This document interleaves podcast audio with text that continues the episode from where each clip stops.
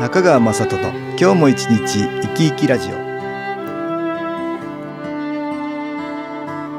皆さん生き生きしてらっしゃいますか？この番組では気というものを私中川雅人がいろいろな角度からわかりやすくお話をしてまいります。どうぞごゆっくりお楽しみください。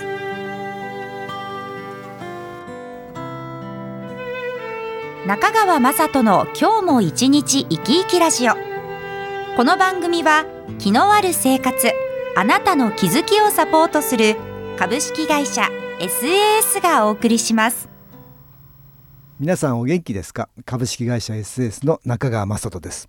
今日も東京センターの佐久間一子さんと気についてのお話をしたいと思います。佐久間さんよろしくお願いします。はいよろしくお願いいたします。先日新機構レッスンの時、はい。新機構レッスンって私やってるんですよね。月に1回。会員向けに1時間半ぐらいお話してね気を送るっていうセミナーですけど全国の会員に向けて最近は配信もしてるんだけど会員の方が膝にお孫さん乗せてね。はい。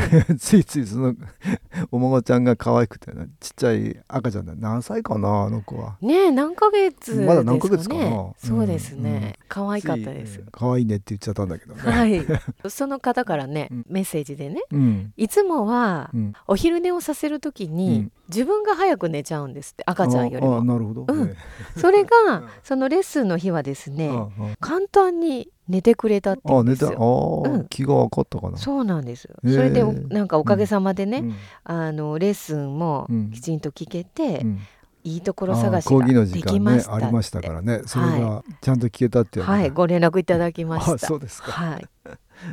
なかなかね、うん寝かすつけるのがね、うん難しい時もあるんですよ、そうだ。ね、はぐずったりしたらね、はい肝心な話が聞けないってこともあそう。なんですよ。それがうんこの日はとてもいい子ですよね。すんなり赤ちゃんは笑うじゃないですか。笑います。いつ頃から笑うかってね、笑みを作るかっていうのをね、調べた研究チームがあるんですよ。はい。ロンドンのね大学の先生がネット経由ではい世界中の1,000人以上の赤ちゃん持つ親からねいつどこでなぜ赤ん坊が笑ったかっていうアンケートアンケート、はい、取られたんですね。調査結果によると笑顔を作るのは生後6週間ぐらいだあ、六週間ですか。6週間ぐらい誰にも教えてもらわないのにねそうですね。笑えるんねちゃんと笑えるん。声を上げて笑うようになるのは歩いたり話したりする前から声を上げて笑うようになるってねいないいないばあとかくすぐりなんかは世界的に笑いを誘うにはね有効だっていうふうになってるんだけど、はい。赤ちゃんが笑うのはおもちゃなんかで笑うっていうよりは人によって笑うっていうのが多いみたいねやっぱり人とのコミュニケーションをやっぱり感じてるんですね。感じてんやっぱ大人の表情もうんきちんと見てるんですよね。うんなんかそういうのを感じてんだろうね感じてるんですよ。赤ちゃんも鋭いですよはい。で笑ってくれるとこっちはすごい嬉しいねいやまあこちらはもう可愛いからね本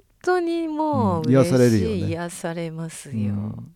周りの人がね、悲しいとか不愉快とかびっくりとかね、そういう状態の時よりも周りの人が幸せな時の方が笑いやすいっていうあ。傾向にあることが分かってるっていうね、だから気が多分ね赤ちゃんに行くんだよと思うんだよね、幸せの気がある時にやっぱり笑いやすくなるんじゃないかなと思うんだけど、うんうんでもね。この赤ちゃんの存在によってまた親もすごくいい気をもらいますよ。赤ちゃんの顔見たらつい癒されるもんね私なんかマンションのエレベーターで赤ちゃん抱いてるお母さんにお会いしたりするけど、はい。ついこっちが いろいろな可愛いなと思って覗き込んだりするから。はい。ここで音楽に気を入れた CD 音気を聞いていただきましょう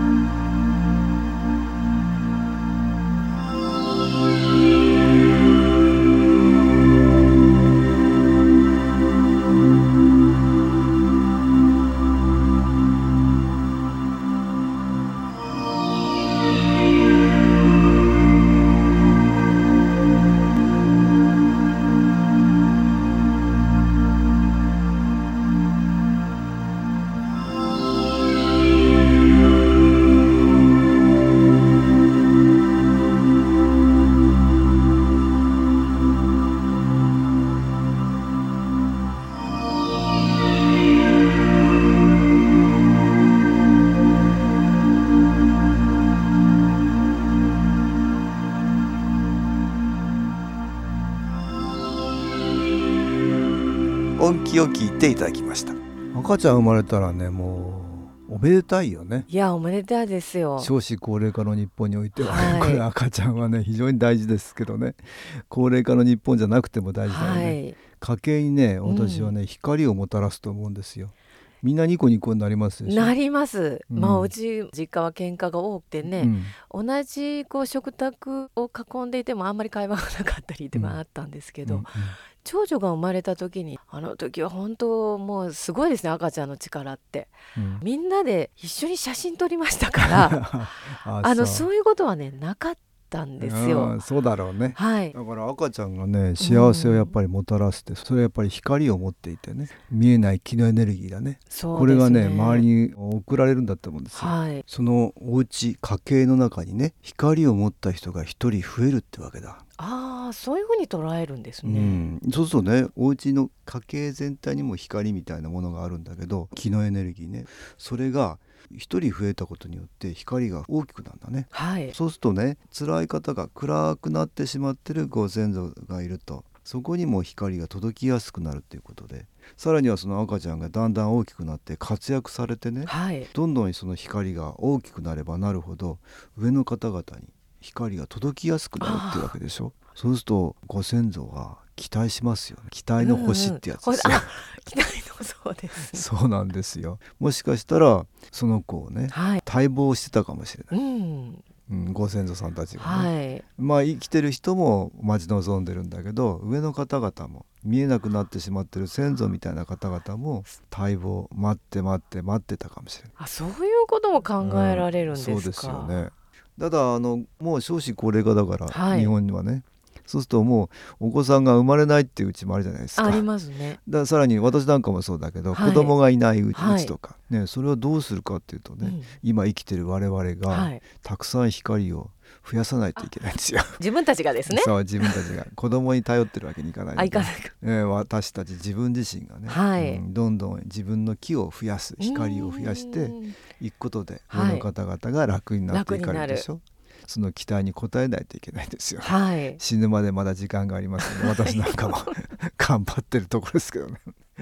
あの赤ちゃんがね誰もいないところで笑ったりねなんか見えてたありまりすよね。うん、誰か来てるのかなとかさ思ったり してましたけど。はいそうね。やっぱりなんか見えてるんですかね。見えたりするのかね、うん。だから気に敏感だと思うんだよ、はいそういう意味ではね。周りの人のね顔ばかりじゃなくて見えない人も見えない人。見えてたりするのかもしれないけど。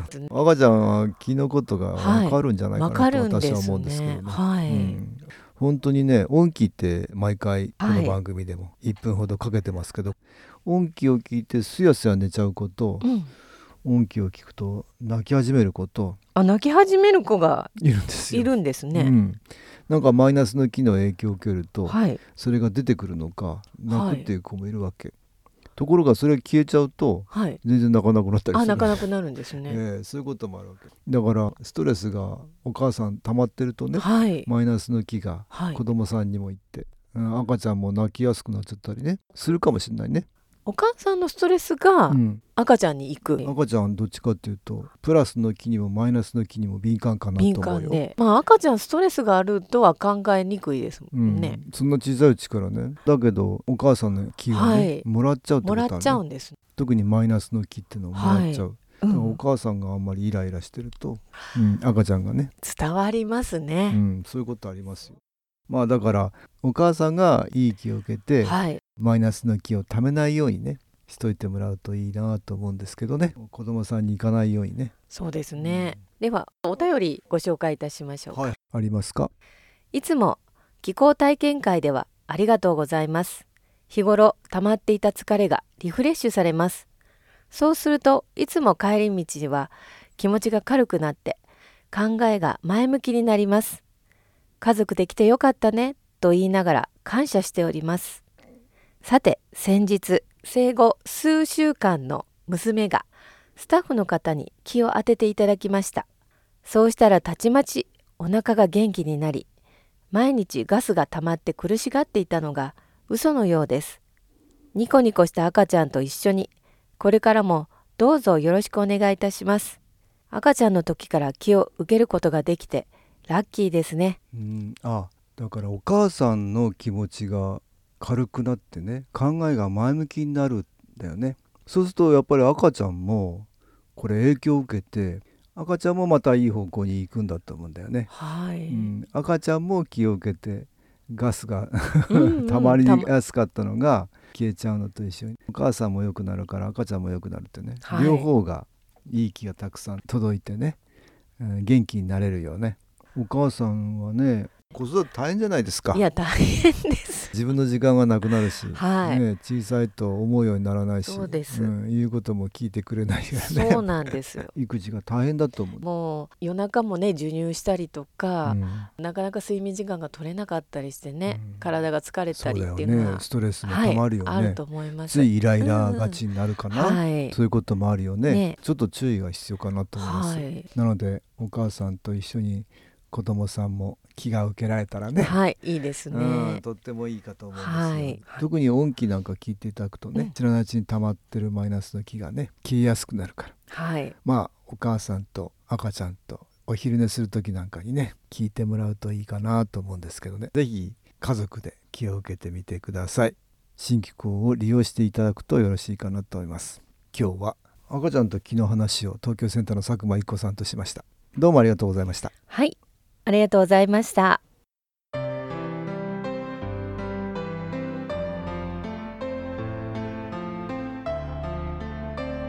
株式会社 SS は東京をはじめ札幌名古屋大阪福岡熊本沖縄と全国7カ所で営業しています。私はオンラインでの無料体験会を開催しています。10月18日日曜日には東京から全国の皆様に向けて配信します。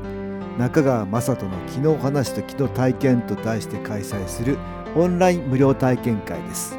新気候というこの気候に興味のある方はぜひご参加ください。ちょっと気候を体験してみたいという方体の調子が悪い方ストレスの多い方運が良くないという方気が出せるようになる研修講座に興味のある方自分自身の気を変えるといろいろなことが変わります。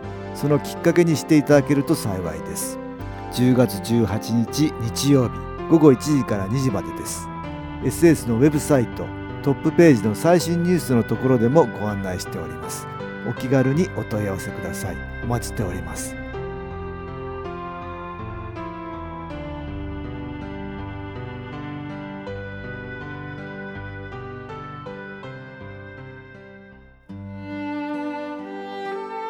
かがでしたでしょうか？この番組はポッドキャスティングでパソコンからいつでも聞くことができます。SAS のウェブサイト www. 新機構 .com 新機構は SHINKIKO または FM 西東京のページからどうぞ。中川雅人の今日も一日生き生きラジオ。この番組は気のある生活あなたの気づきをサポートする株式会社 SAS がお送りしました。